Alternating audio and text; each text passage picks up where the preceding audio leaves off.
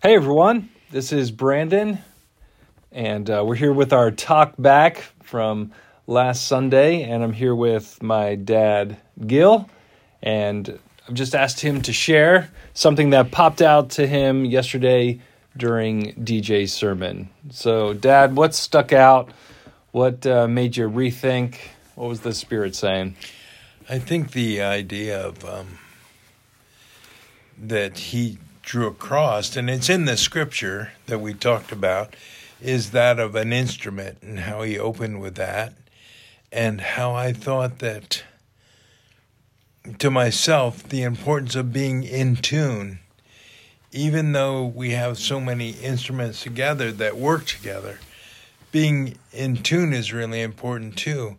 And as I take that imagery even a little further, it's being in tune with my relationship with Christ in Yeah. having that being a part of it. Yeah, that's good.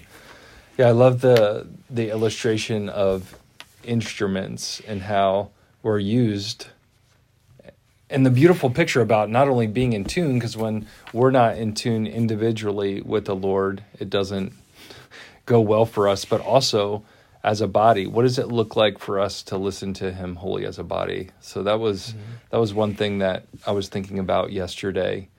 Um, yeah. Anything else you wanna you wanna share?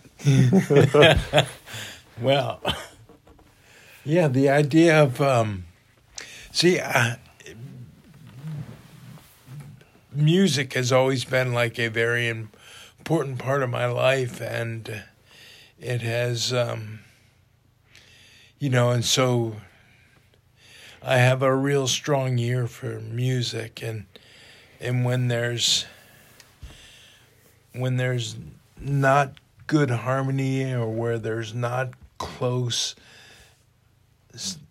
good sounds i think and see i think that incorporates us with together with a church that when we don't work together and don't pull the same rope the same way you know i think it's um it it causes disunity and and that is not a good thing Yeah.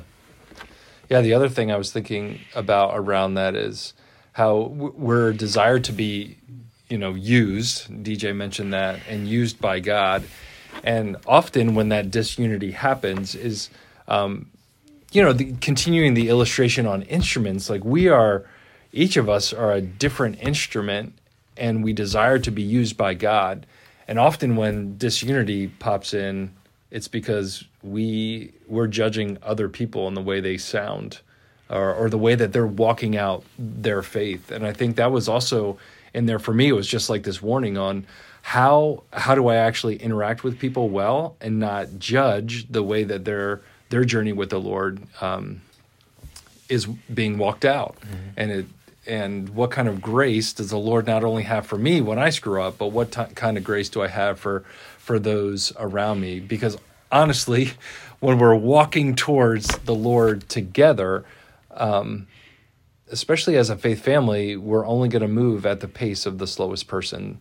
So, what does it look like for us to come alongside and care for maybe the instruments that are out of tune, or those of us that uh, have have st- stumbled? What does it look like for, for us to love and care for them well? I think some of that is that we can come alongside each other and help Yeah, put people in tune.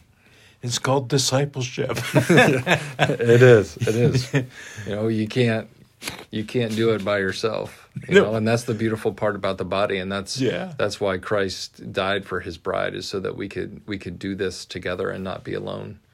Um, but yeah, we really hope that uh, if you didn't get a chance to listen to DJ's sermon, uh, that you'll uh, well, I hope you listened to that before you listen to this because it was really, Yeah. really good on what does it look like for us to be used by God and be tuned into Him. Mm-hmm. So, thank you for taking a few minutes and listening to this. I hope it was encouraging. Guys, have a great week. See you on Sunday when we're starting Romans 7.